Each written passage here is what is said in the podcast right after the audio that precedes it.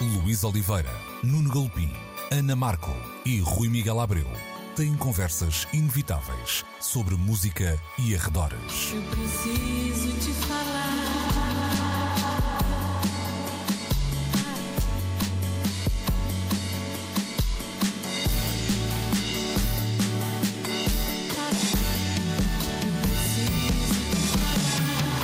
Agora na Antena 3. Precisamos de falar.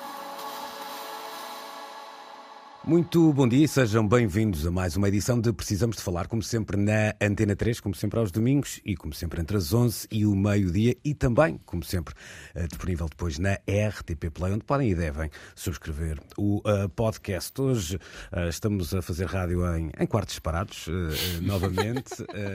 Luís Oliveira, Rui Miguel Abreu, Ana Marca e o Nuno Galpim e vamos começar pelos dois senhores que me acompanham, o Rui Miguel e o Nuno Galpim, que já ouviram Hackney Diamonds. É o novo disco dos Rolling Stones, só por isso. É uh, sempre um acontecimento. É o primeiro depois de um longo hiato sem uh, discos de uh, originais, sendo então agora já o uh, 24, salvo erro, ou 28, não, não estou certo, agora perdi-me na, nas minhas cábulas. 89.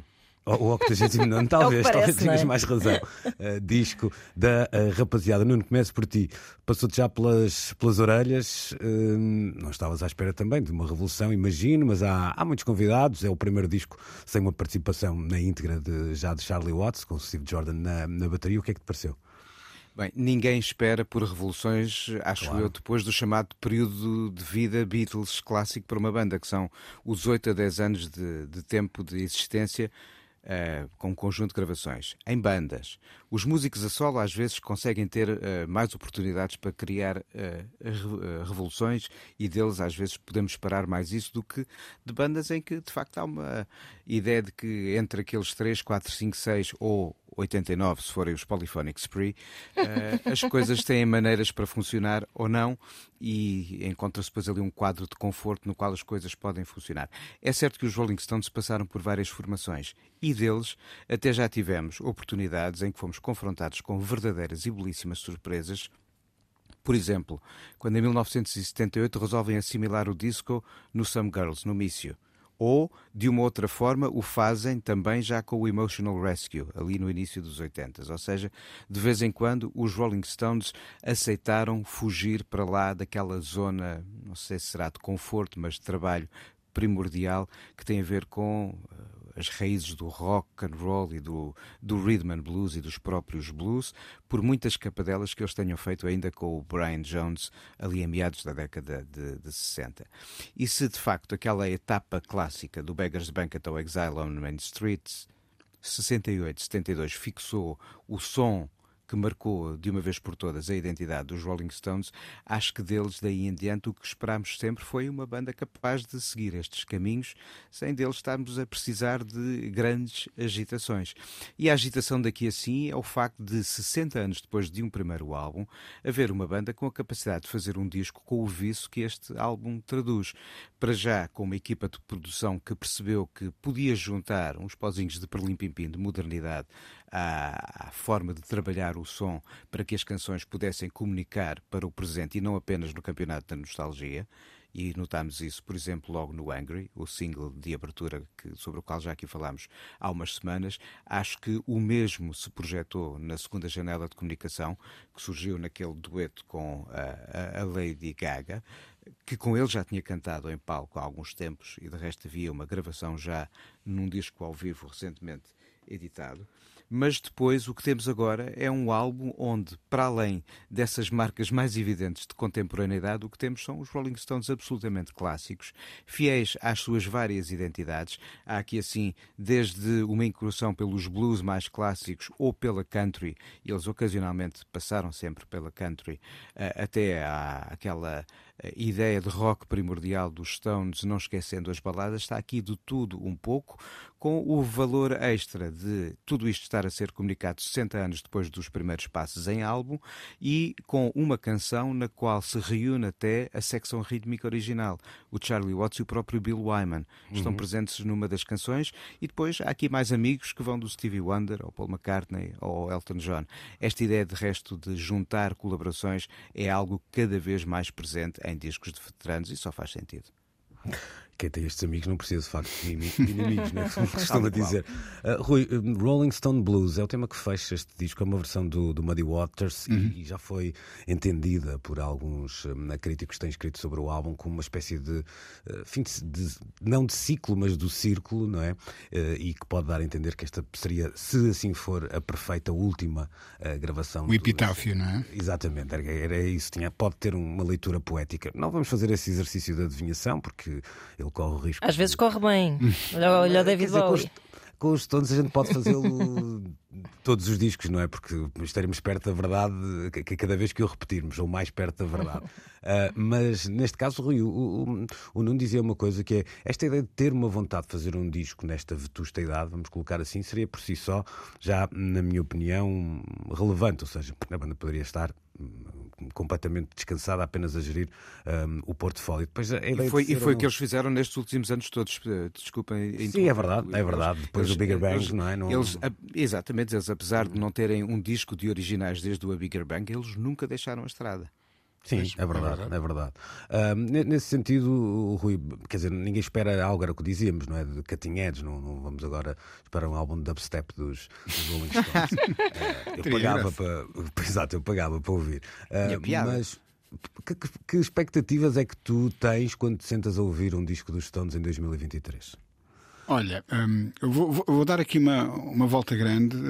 Há algo que me intriga nos, nos, nos Stones, na verdade, que é pá, porque é que não gozam a reforma, não é? Uh, que, eu, que eu imagino bah, que o cheque concordo. chega todos os dias lá da Segurança Social deles, um, ehm, ou todos os dias, não, todos os meses. Bem, se calhar eles já estão naquele plano em que chega todos os dias. Um, ehm, o Mick Jagger nem sequer quer deixar depois o dinheiro para os filhos. Pronto, seja suficiente para eles irem curtir um bom bocado, não sei. Uh, pronto, mas se calhar esta é a ideia de diversão, e lá está.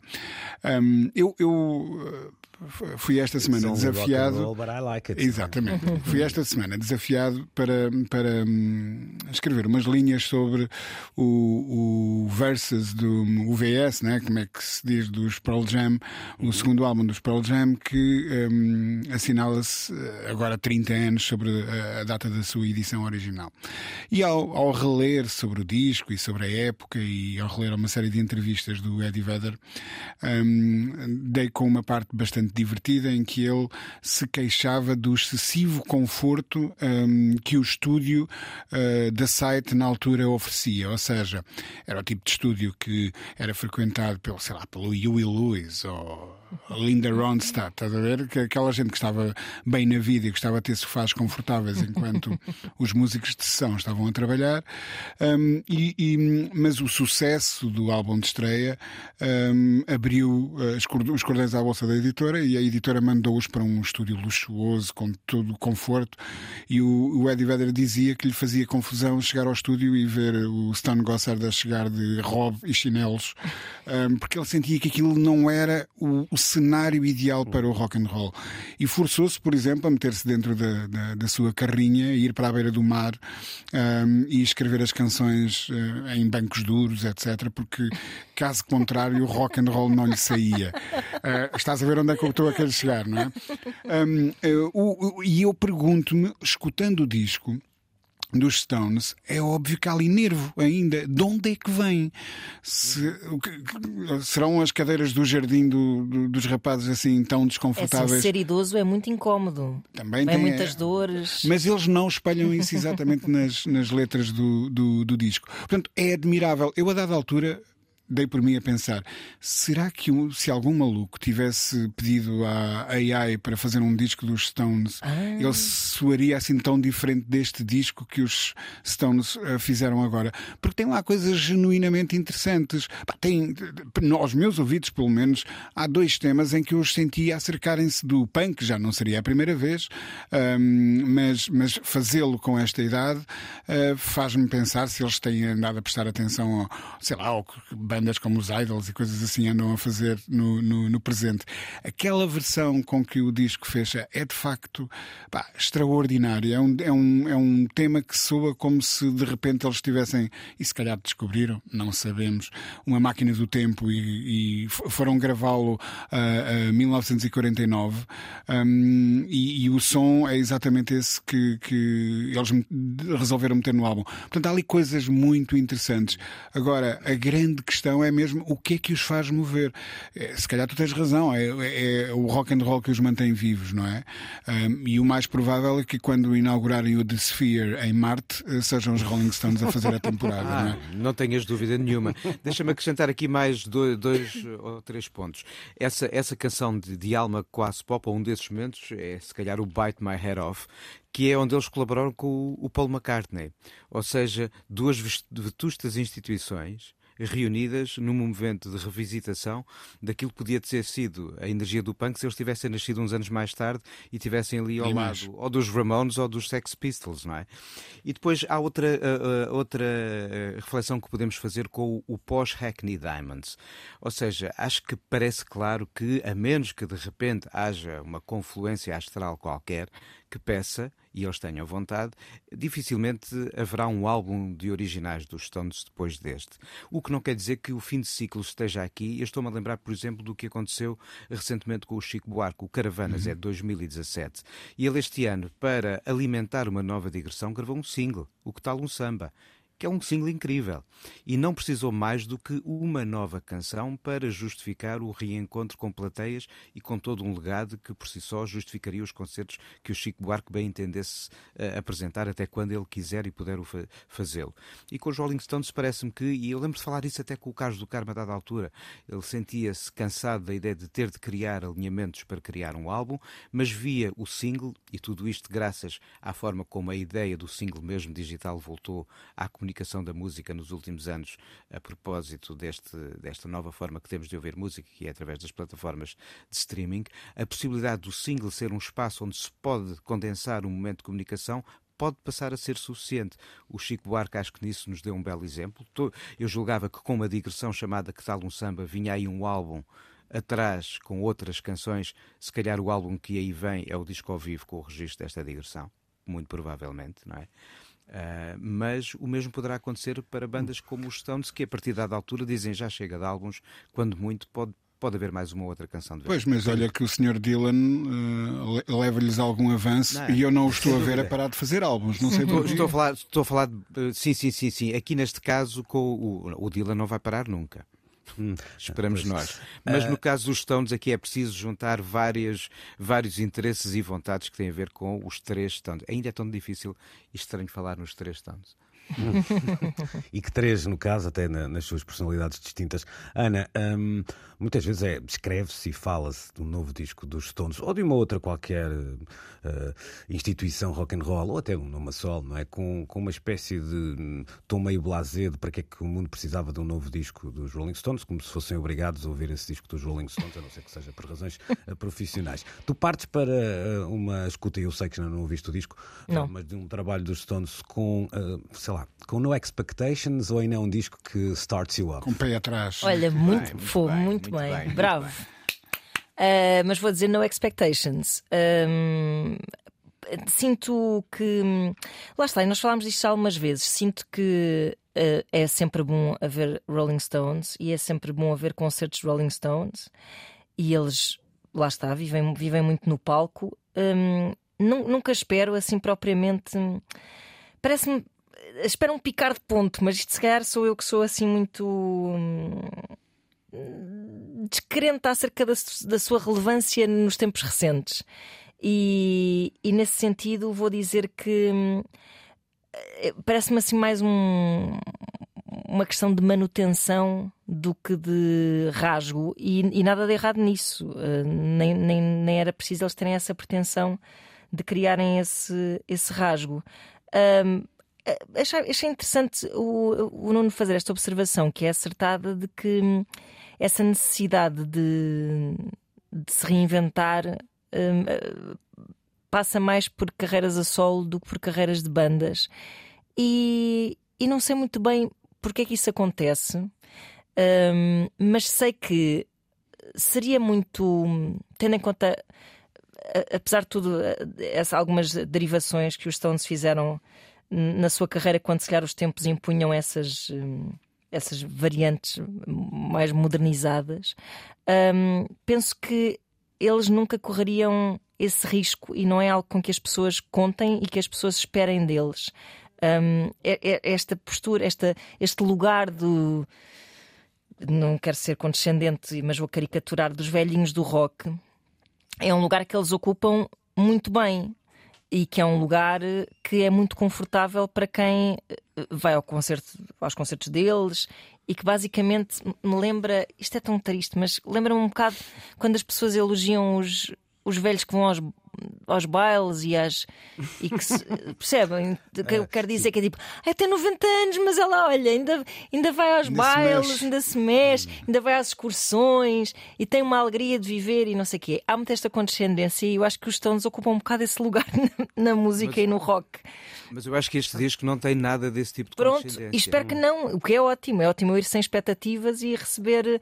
Ou seja, o que eu estou a dizer, eu acho que nem eles vivem a sua carreira em função dessa condescendência, provavelmente. Mas eu, eu o que, que o público espera muito isso deles, eh, isso acho que sim. Eu, eu, eu não acho que Diz, diz. Eu, eu, já, não, não, já que, é, é, que eu não acho que este esteja, esteja para a história dos Stones uh, como um disco ao patamar, no patamar de, daqueles clássicos que hum. falávamos há pouco, uhum. os, os, Beggars Banquets, o, uhum. os Exile on Main Streets, os Sticky Fingers, o Let It Bleed e até coisas para trás como o Aftermath ou coisas uhum. para a uhum. frente como o, o, até o próprio Emotional Rescue ou, ou uhum. Some Girls.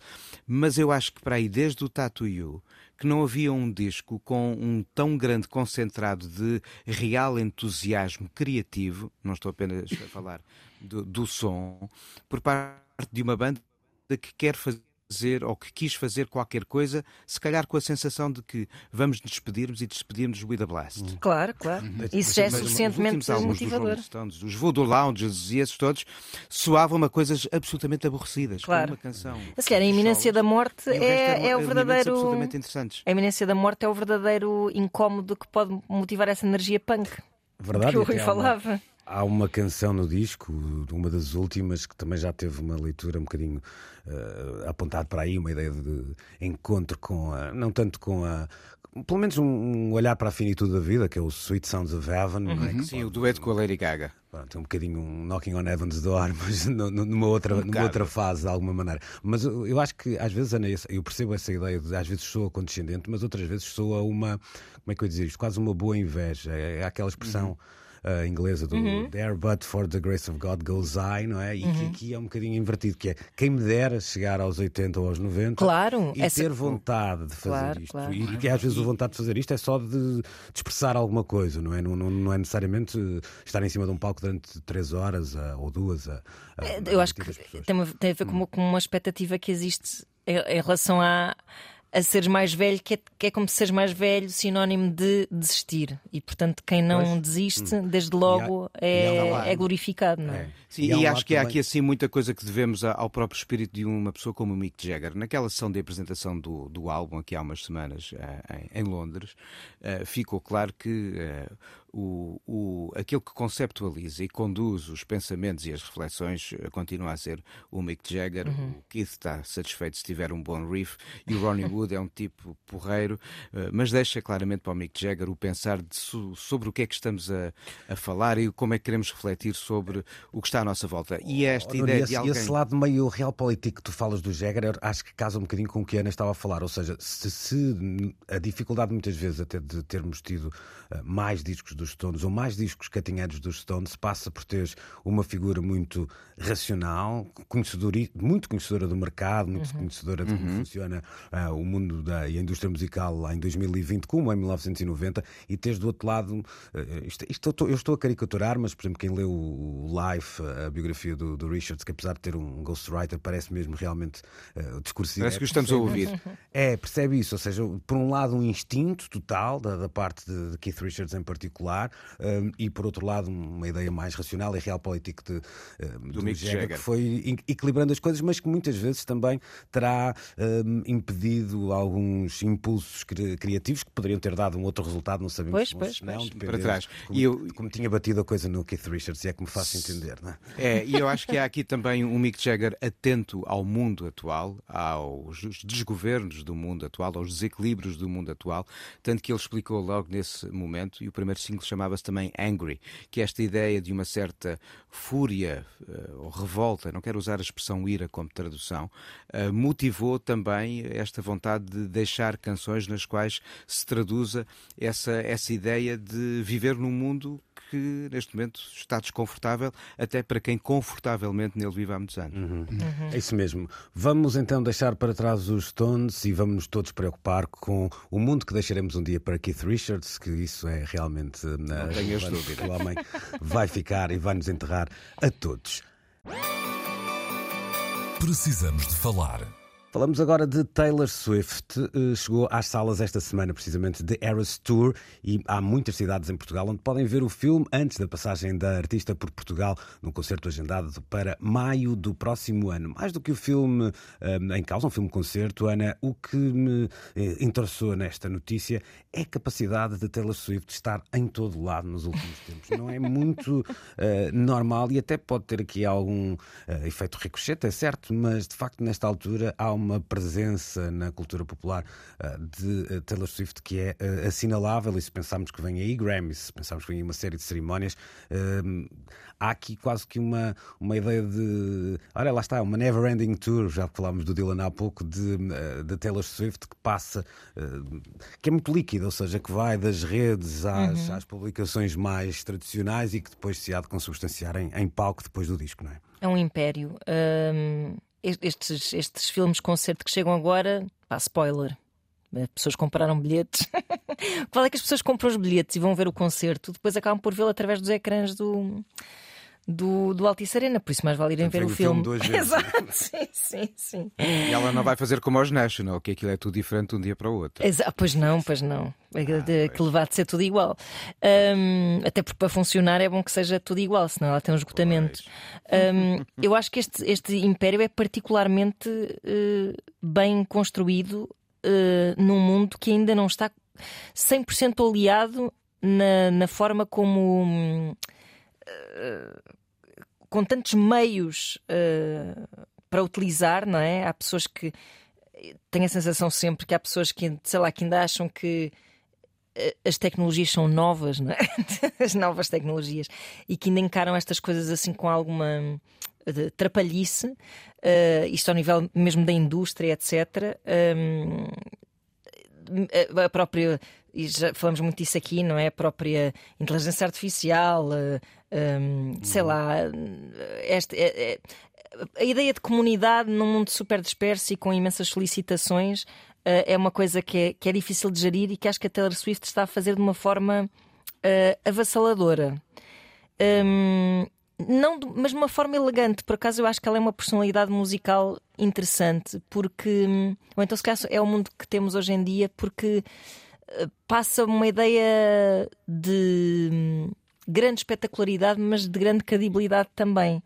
E, e acho que isso dá uma forma, e, não, e, sendo que não é, se calhar por tudo isto, até por todas estas razões que eu acabei de dizer, é uma artista que não me apaixona, apesar de, de gostar de coisas que ela faz, mas que não me apaixona no sentido, não me faz fervilhar o sangue, um, mas que me faz admirar assim num sentido muito uh, racional e, e estratégico.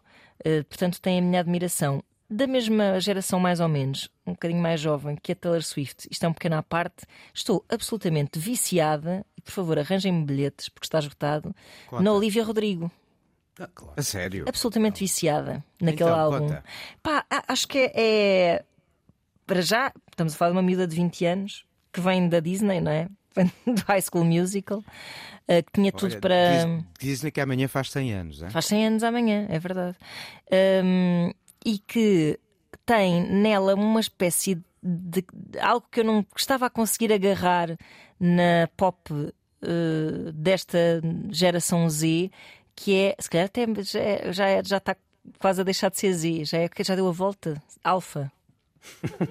Não sei, não tenho a certeza do que Qualquer estou a dizer. Coisa em, em sânscrito, uma coisa assim. Exato. Mas que era assim uma certa hum, honestidade uh, e se calhar por comparação à Taylor Swift mesmo essa ideia de, de coração e de, de, sangue quente que eu não conseguia muito bem encontrar na, na pop necessariamente brilhante e polida e, e mainstream e tudo isso. Uh, e, e, com um, um, uma herança interessante que remete muito para, para, isto que está a acontecer, que é estes miúdos de 20 anos terem um grande fetiche pelos anos 90. Um, portanto, estou uh, viciadíssima naquele, naquele disco. O meu, Acho... meu respeito por Olivia Rodrigo. Não, não me surpreende que tu estejas viciada naquele disco. Uh, estou, estou a fazer o que eu conheço de ti, uh, estaria à espera se me dissesse gosta ou não gosto? Gostas, antes de ouvir. Deixa-me passar para. Mas podia, para podia o... soar postiço, mas eu acho que há ali uma, assim, uma juventude sim, sim, uh, sim, muito, não... muito bem retratada, ali mesmo na, naquelas letras e na maneira como ela interpreta e tudo. Acho assim mesmo artista 100%.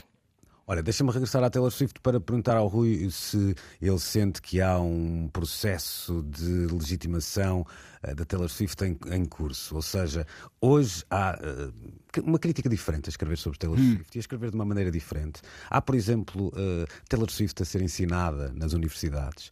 Um, há esta presença mediática avassaladora, como falávamos há pouco. Um, esta, estamos a falar de uma artista, Ana dizia isso também há pouco tempo. É alguém que nós vimos ou temos visto a, a, envelhecer à nossa frente, chegou muito, uma idade ainda muito precoce e tem passado por diferentes fases. Está de facto a chegar a uma fase de uma legitimação total, de alguma forma. Eu odeio esta palavra, acho que pois, é, é, que se está a chegar, não é algo que ela necessite, necessite necessariamente. Claro. Ou uhum. seja, um, eu, eu, eu, li esta semana, esta semana ou na semana passada, o, a newsletter do Karim Abdul-Jabbar, que é que tem eu acho que é a minha pessoa um favorita rappers, no mundo. Um dos rappers mais conhecidos da atualidade, não é?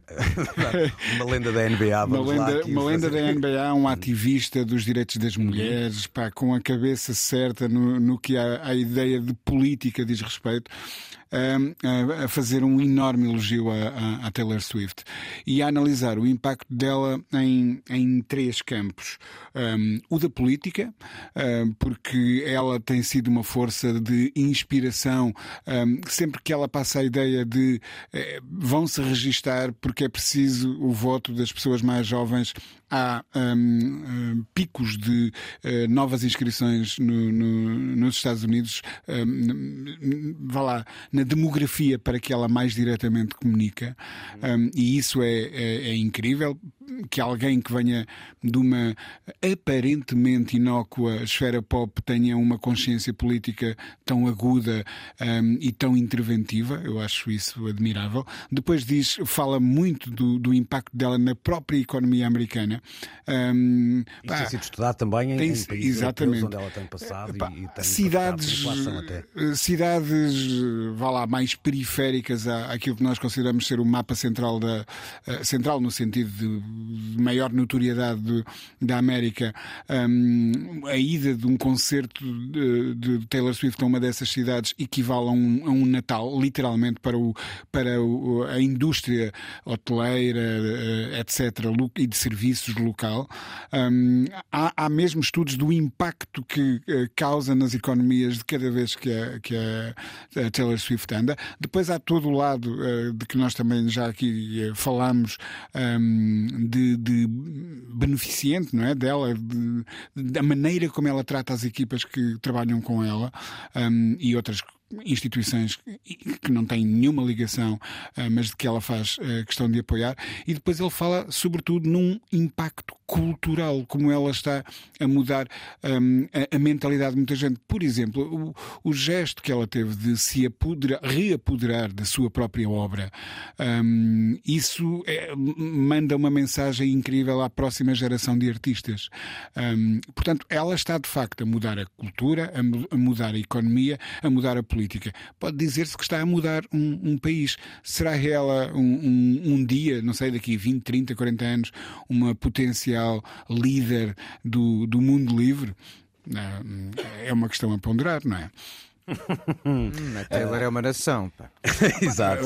A, a América já elegeu um, um, um mau ator, porque é que não haveria de, de, de eleger uma, Uma uma, boa artista. boa Uma boa artista artista. pop? Pá, É verdade. Nuno, deixa-me, eh, vou-te pedir a tua opinião sobre o que fomos eh, aqui Eu então que sou daltónico sobre a Taylor Swift, não é? Não, mas juntando aqui também um, um- ponto eh, que me parece interessante. Esta semana chegou, como dizia há pouco, este eh, filme-concerto às salas. Eh, há também, em breve, creio que na próxima semana, a apresentação de Have You Got It Yet? A história do Sid Barrett com os Pink Floyd, que por sua vez é apresentado em dois dias e em duas salas ou três apenas, não é? Em comparação com este fenómeno da, da, da Taylor Swift, que tem até apresentação em cidades menos óbvias para hoje em dia apresentar este tipo de, de filmes eh, fora dos, dos grandes centros urbanos e fora das principais eh, cidades do país. Eh, tens alguma leitura so- sobre isto? Porque eh, tendencialmente pensar-se que uma banda como os Pink Floyd poderia até atrair mais gente ao cinema e uma, eh, um público da Taylor Swift estaria habituado a um consumo mais digital e a sala poderia não dizer tanto. É, é de facto um, um momento de comunicação ímpar e por isso mesmo a Taylor Swift leva tudo à frente nesta altura e acaba por esbater até esses consumos? O filme da Barbie encheu salas, um ciclo do Bergman enche salinhas. Não estou a comparar o Bergman aos Pink Floyd nem a Barbie à Taylor Swift, mas há multidões capazes de encher salas mediante a dimensão dos fenómenos. E a Taylor Swift é, por tudo aquilo que a Ana e o Rui já disseram, de facto, um fenómeno de comunicação gigantesco que, mesmo com uma digressão e mesmo para a qual as pessoas já tenham comprado bilhetes, e tal foi o esforço que o momento de chegar ao bilhete eh, exerceu sobre cada um, que ninguém desistiu, eu acho que há uma vontade de ver para já o que, o, o que é eh, o, o fixar de- de- da etapa norte-americana desta digressão. Isto é novidade para a Taylor Swift. Este é para aí o sétimo filme-concerto que ela faz. Ou seja, ela tem vindo a documentar. Acho que talvez seja inédito esta coisa de, durante uma digressão, ter as próprias imagens da digressão em curso já em salas, em países por onde a digressão ainda vai passar. com 100 Isso é- milhões de dólares de faturação antecipada, de venda de bilhetes antecipados. Isso, é uma isso coisa que é incrível. absolutamente, é absolutamente impressionante. E aí está o, o- o- o potencial de eh, rentabilização das salas de cinema a partir da música. Nós, desde há muito a esta parte, que já nos apercebemos de quão importante a sala de cinema pode ser, e, e- e também, é claro, as plataformas de streaming. Eu lembro-me tão bem de ver o, o- em direto do Alexandra Palace em tempos de pandemia, o concerto do Nick Cave e ficar satisfeito da vida naquela noite, não é? Ah, e ter pago um bilhete digital para ver aquilo. Há muita gente, agora que a pandemia já, já foi dar uma volta para lá do planeta Marte, ah, ao que parece, e ainda bem. ahm, que as salas de cinema podem continuar a capitalizar esse gosto que temos de, em conjunto, estar a assistir a um fenómeno musical. E é claro que há uma diferença muito grande entre o potencial eh, de atração para salas de um documentário sobre Sid Barrett e aquilo que é um dos nomes maiores dos nossos tempos. Houvesse um filme-concerto dos Coldplay, não tenho a certeza que ia encher também salas por aí longe. Talvez não com esta dimensão colossal da Taylor Swift, mas ainda substancial. Estava-me a agarrar um bocadinho mais ao lado geracional, percebes? Não, não tanto esse lado de. Eh, O lado geracional, o- o- os públicos mais jovens não saem das salas de cinema quando há filmes que consigam comunicar eh, com eles. Eh, vimos isso com a Barbie. A Barbie não era feito com aqueles que tinham a boneca há 40 anos em casa. O, o, o Karim fala disso na newsletter e ele menciona o facto de uh, é- é estes filmes e estas sessões de cinema serem uma oportunidade dos fãs acting out, nomeadamente com determinadas roupas, etc. Claro, claro. Que é Ah, uma claro. coisa que o consumo digital não, não permite esse Mas- tipo de expressão. E Ah, tiveste isso na Barbie também, Rui. Exatamente, Tiveste- não é? Ele, ele- ele exatamente. faz, aliás, esse- esse- essa comparação. Uh, é, uh, a Taylor Swift inspira o mesmo tipo de, de engajamento, vá lá, com, Uhum. com o público que o filme da Barbie também um, provocou. Conseguiu. É verdade. É, não, e, e venham mais fenómenos destes. Mais- A levar pessoas Não, ao é- cinema também. Claro, isto é importante para ativar a experiência da sala escura, por incrível que seja, e eu sou dos primeiros preguiçosos a dizer, "Epá, está em casa, já vou ver aqui, de vez em quando acontece. Mas que bom que é, volta ou não volta, podemos ir à sala escura ver um grande filme. Eu estou em pulgas para que chegue aí o novo do Scorsese para ver aquilo em sala escura e grande, com ecrã grande. Por exemplo. Vamos deixar então o grande ecrã e vamos olhar para o pequeno ecrã, ou para utilizarmos ainda um outro clichê, para a caixa que mudou o mundo. Ai, também. Precisamos de falar. Algo vai acontecer e não é uh, neste programa. Neste programa também vai acontecer algo que entramos num novo assunto, uh, mas vamos falar então de uh, Seinfeld, isto porque o, o comediante norte-americano deixou no ar a possibilidade de um regresso e quem sabe até para uh, refazer um final, para fazer um filme, para fazer uma nova série, uma nova temporada. Não se sabe nada, sabe-se apenas o que Jerry Seinfeld uh, disse numa ligeiríssima uh, sessão de perguntas e respostas com o seu público, em que dizia que tem conversado, por exemplo, com Larry David e algo irá acontecer em relação a Seinfeld. Ele respondia até diretamente a uma questão sobre se fosse hoje teria alterado o final da série. Não, não sei, ah, eu creio que fãs seremos todos da, da, da, série e teremos todos pelo menos até uma, uma ideia ainda fresca na cabeça, um bocadinho também romanceada, é certo, mas ainda fresca na cabeça da, da popularidade. Um, e a série está toda disponível na Netflix? Dá uns não, eu acho que nunca deixou de estar, não é? Ou nas plataformas ou numa televisão qualquer, de facto é uma série que foi-nos sempre na sopa é nos últimos. É, é, é isso, foi-nos sempre caindo. E, e, e obrigou-nos a aprender o que é estar alguns minutos a olhar para pessoas a falar sobre nada, o que é absolutamente incrível. É, uh, Deixa-me começar Muito, por aí, Nuno. Muitas vezes uma, era. Uma série a falar sobre nada faz mais falta em 2023 do que faria nos anos 90? Tão falta faz. Perante tantos que sabem falar sobre tudo, não estou a falar de nós. É? Mas nesta era dos tudólogos, de vez em quando é, é bom ouvir uh, uma série de personagens com uh, conversa sobre nada, mas bem escrita. E uh, o que a série tinha, sobretudo, era a capacidade de estabelecer com eles uma relação que se foi cimentando temporada após temporada. A primeira está longe de ser aquela que clica o fenómeno da adesão que, felizmente, o tempo foi conseguindo exercer sobre o, o Seinfeld. Olha, algo completamente diferente para uh, um momento de humor, não americano, mas britânico, que é o alô alô. Aquilo com o tempo foi se degradando, foi perdendo a piada, foi uhum. perdendo o vício. O Seinfeld foi ganhando com a familiaridade que que nós, espectadores, tínhamos para com as personagens e a escrita para com os atores e as personagens foi ganhando corpo uh, e essa conversa sobre nada de repente acabou por ir fazendo sentido pelo, pela continuação, pela familiaridade, por estar de facto dentro do, do contexto. Uh, agora, a minha grande dúvida é: estas coisas fazem sentido anos depois? Quantas bandas que se reuniram é que foram excitantes nas reuniões? Eu acho que só fazem sentido por causa dessa familiaridade que estás a, de que estás Sim, a falar. É que quando é um os voltaram só. aos palcos para tocar as canções antigas, aquilo foi muito fixe para eu gostava muito deles. Quando eles resolveram fazer um disco novo, minha Nossa Senhora, que desgraça. Pois, foi. olha, por acaso até tenho um exemplo parecido que foi quando os Pixies voltaram. Olha, eu pensei outro, que, que nunca na vida ia ver Pixies, não é? Ainda por cima já sei, mítico ah, concerto no Coliseu 1991, blá blá blá. blá.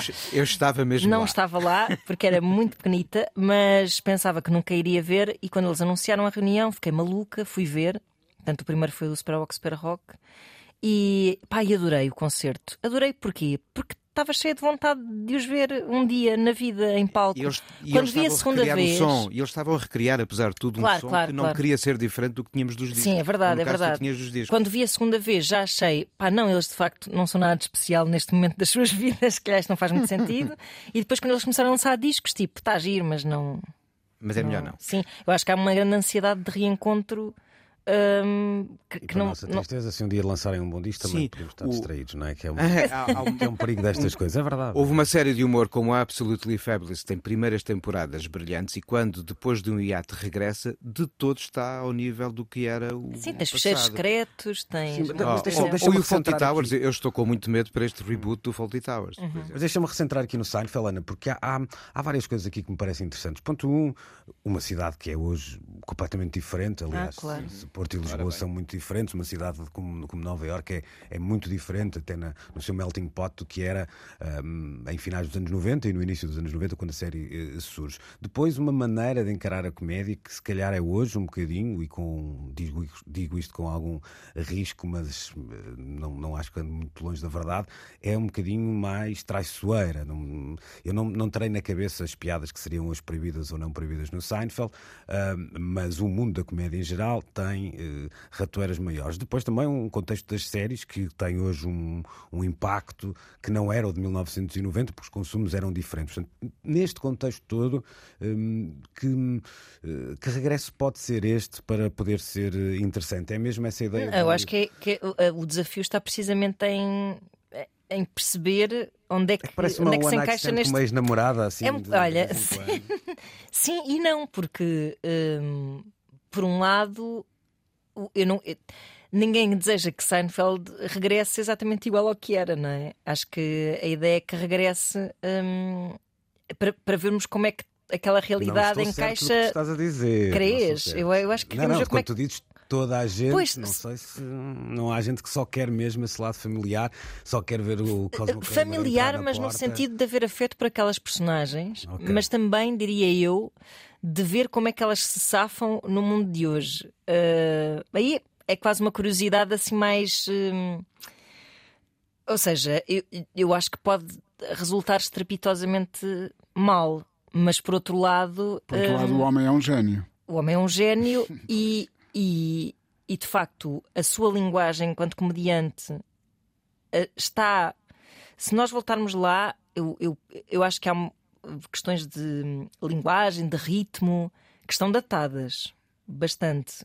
Um, e, mas é interessante perceber como é que se adapta agora a este novo. Interessante no sentido até de poder correr mal. Isto é a minha perspectiva, não é? Um, como é que se adapta a, a, este novo mundo? Claro que há ali também muitas coisas naquela série que são intemporais, não é? Nomeadamente aquele micro-universo daquelas pessoas um, que de uma forma. Na, na, forma poderia ser diferente, mas na sua essência, lá está, são pessoas a conversar sobre. É a vidinha das pessoas, não é? A vidinha das pessoas a acontecer e a fazer-se humor a partir disso. Um, pá, eu estou sempre aberta a estas uh, aventuras, uh, sempre desejando que as pessoas que se metem nelas tenham consciência de que, hum, de que podem falhar e que façam um bonito enterro se falharem. ou que falhem, ou que falhem vezes... estrondosamente, não é? é então. É, porque tu, quando pensas agora nos fecheiros secretos, eh, eh, por exemplo, isto é um exemplo, mas podia dar outros tantos, dizes assim com muita nostalgia: ah, aquelas primeiras temporadas, pá, aquilo era muito bom. E depois acaba sempre a conversa com alguém a dizer: pá, que estas últimas que saíram nem vi. E são um enterro triste.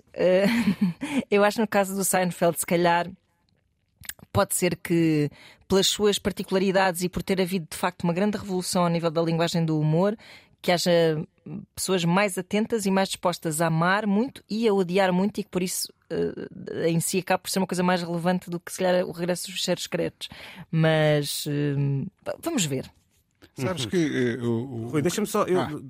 só para te lançar mais uma, uma. eu tenho uma, uma opinião que é. Nós falámos há pouco dessa ideia de ser uma série sobre nada, isso foi até muito vendido pelo, pelo Seinfeld durante muito tempo, mas a verdade é que era uma série que nos dava um olhar sobre como Olha, sobre como uma cidade ia vivendo a sua constante gentrificação, como as pessoas se relacionavam com o trabalho, por exemplo, e como se relacionavam entre elas. Portanto, há de facto várias camadas no Seinfeld que extravasam essa ideia de conversa sobre coisa nenhuma, eh, mesmo que as pessoas no, seus, no seu dia a dia tenham de facto muitas conversas sobre coisa nenhuma, que são sobre muitas coisas também.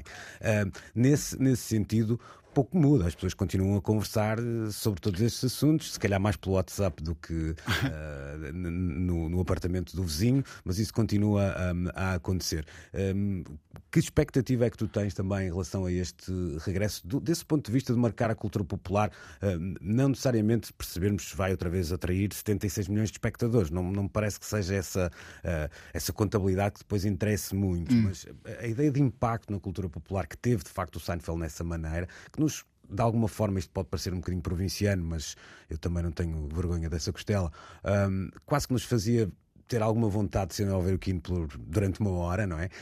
Um, que impacto é que tu achas que pode ser esse em 2023? Olha, vamos, vamos lá fazer aqui umas contas. O, o Seinfeld teria aqui 36, 37 anos quando fez a, a, sim, a, sim, série sim, por aí, não é?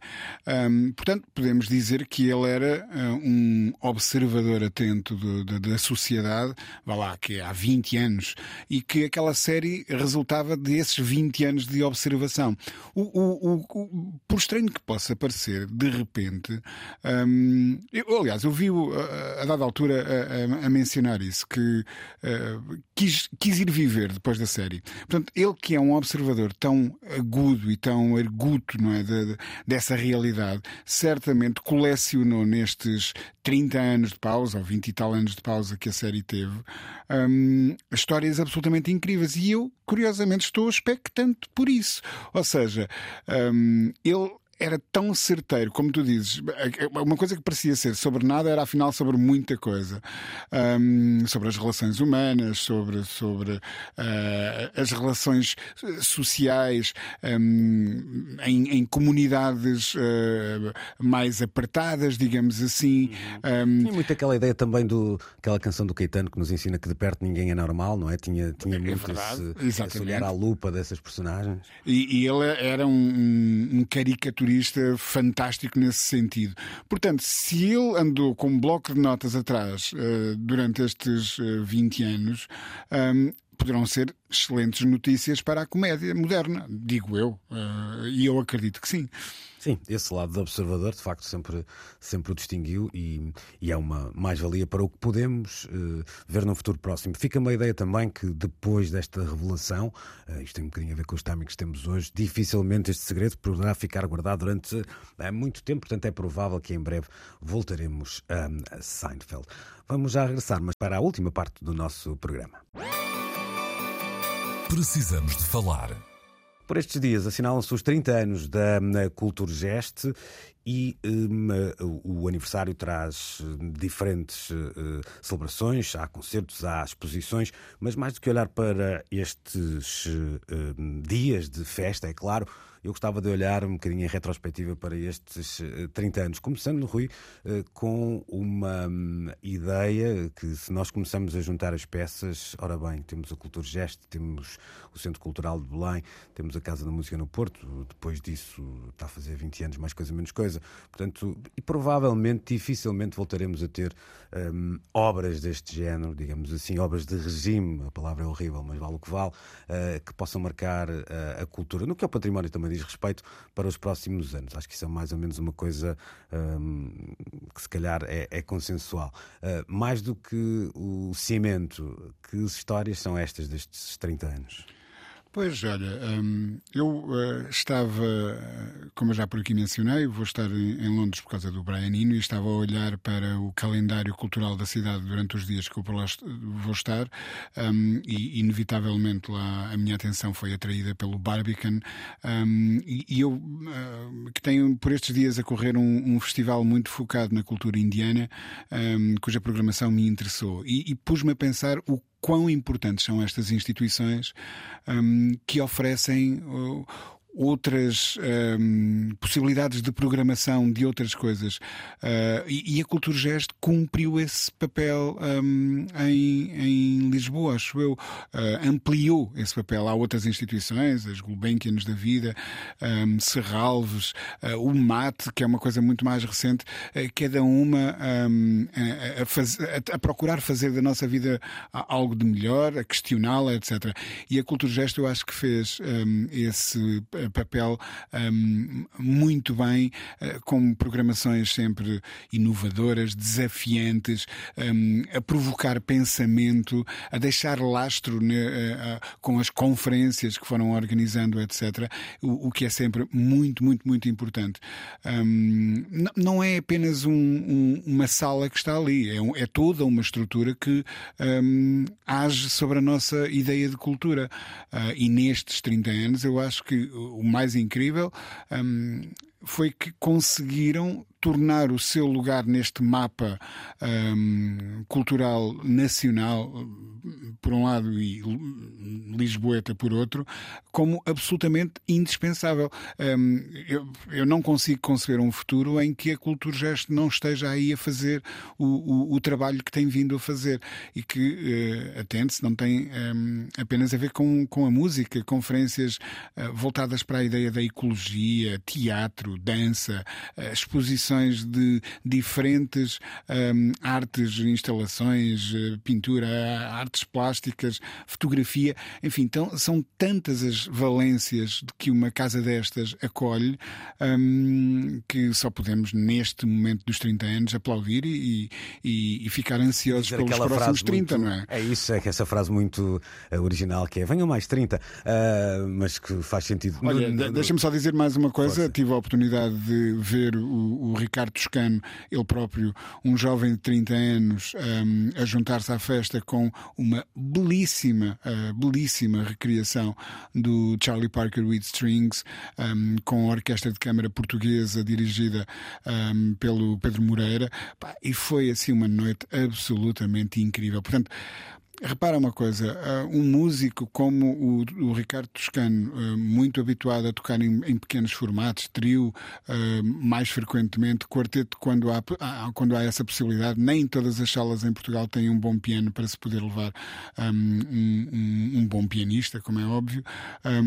De repente ser-lhe oferecido este palco com esta possibilidade e, e, esta amplitude de expressão é, é, é, algo que faz, tem que fazer parte da missão destas instituições. Portanto, ainda bem que existe uh, uma instituição como um, a Culturgest um, e uma palavra de apreço para o trabalho que o Pedro Santos tem vindo a fazer na parte da música, que é aquela de que eu me sinto mais próximo, um, que é absolutamente notável.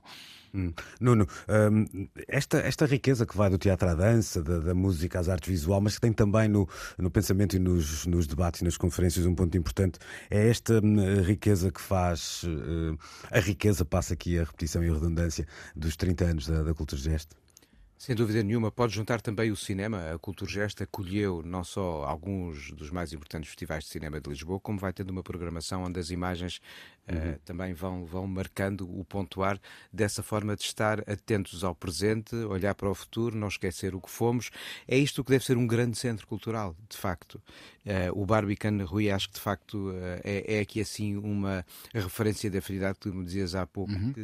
que, que, que, que me fez desde sempre, quando vou a Londres, querer saber o que é que lá há, porque sei que vou encontrar algo que me interessa. E eu acho que a, a Culturgest, se um dia conseguir a, a atingir a capacidade de comunicação internacional do Barbican será um motivo também de visita daqueles muitos que até, nós uh, chegam, não apenas para as praias e para os pastéis de natas, mas também para poder fruir de uma programação cultural que faz com que Lisboa de facto tenha coisas muito interessantes e pela Culturgest têm passado muitas delas Confesso que fui lá mais vezes, se calhar, pela música do que por outras artes ou outras uh, iniciativas, mas não esqueço, desde uma ópera incrível do António Pinho Vargas, a um concerto inesquecível da Laurie Anderson, outro com a Jane Birkin. Ficava aqui agora horas a lembrar. Olha, eu vou fazer uma maldade à Ana, até porque estamos a correr para. Uh, para Concordo com nosso... tudo, uma sala muito importante, fui muito feliz sempre lá.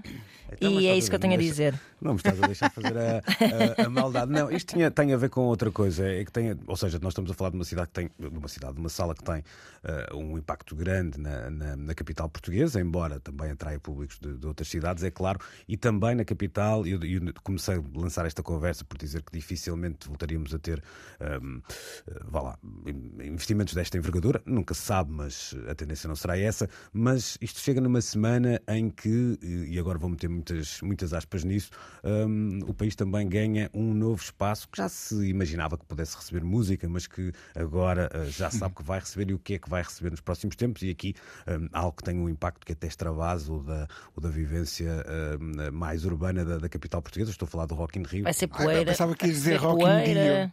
Rock in Dio? Indio, Dio, Dio. Indio! Ah. Pá, ok, não eu sei. Não, ele tentou, ele, ele tentou. Pronto, não se pode censurar tentou. uma pessoa por tentar, não é? Não, não, é verdade, é verdade. Não, mas isto tem a ver com a passagem do, do Rock in Rio, anunciada esta semana para o, o Parque Tejo, é assim que se chama, não é? Não, não estou a dizer nenhuma asneira, não é? Onde aconteceu uhum. o, um, o, as Jornadas Mundiais da Juventude, ou parte da programação das Jornadas Mundiais da Juventude. Isto era mais ou menos um, um algo que estava no ar e que sabia que iria acontecer, não sabia era com quem, não é?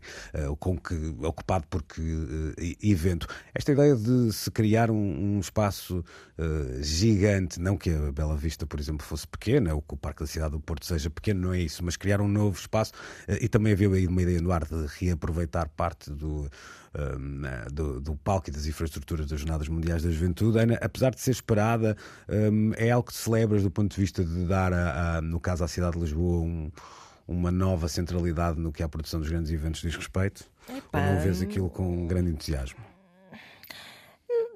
Não, não, é assim, eu, eu com menos entusiasmo veria aquilo agora ficar ali a jazer, não é?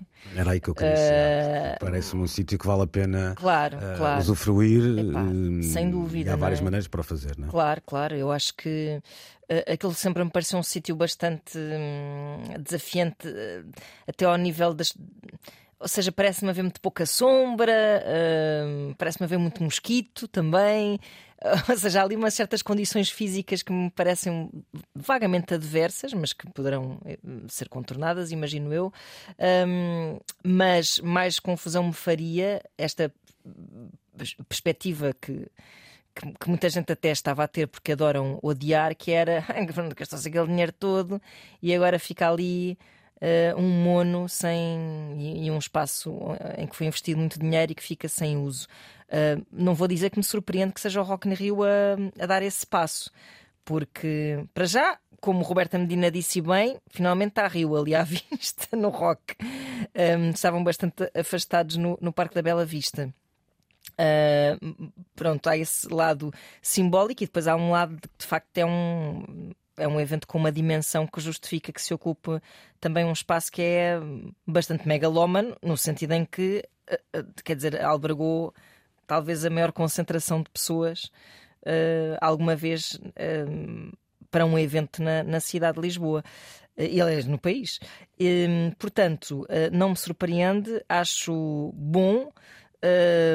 tenho as minhas reservas quanto ao conforto, mas preciso de, de esperar para ver.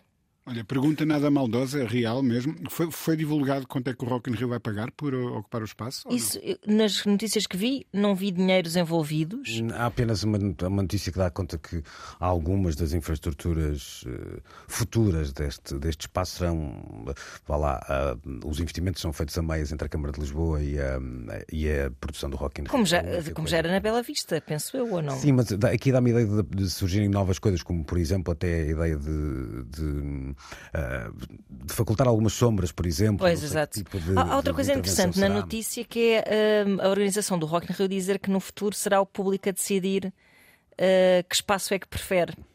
Não hum. sei, é um food for thought sobre. Onde é que acha, onde é que, acha que Ivete Sangalo levanta mais levanta poeira? mais poeira, não é? é...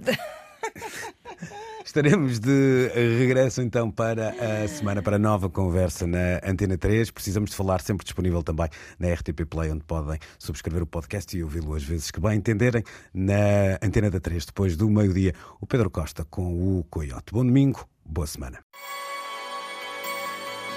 Luís Oliveira, Nuno Galpim, Ana Marco e Rui Miguel Abreu têm conversas inevitáveis sobre música e arredores. Eu preciso te falar.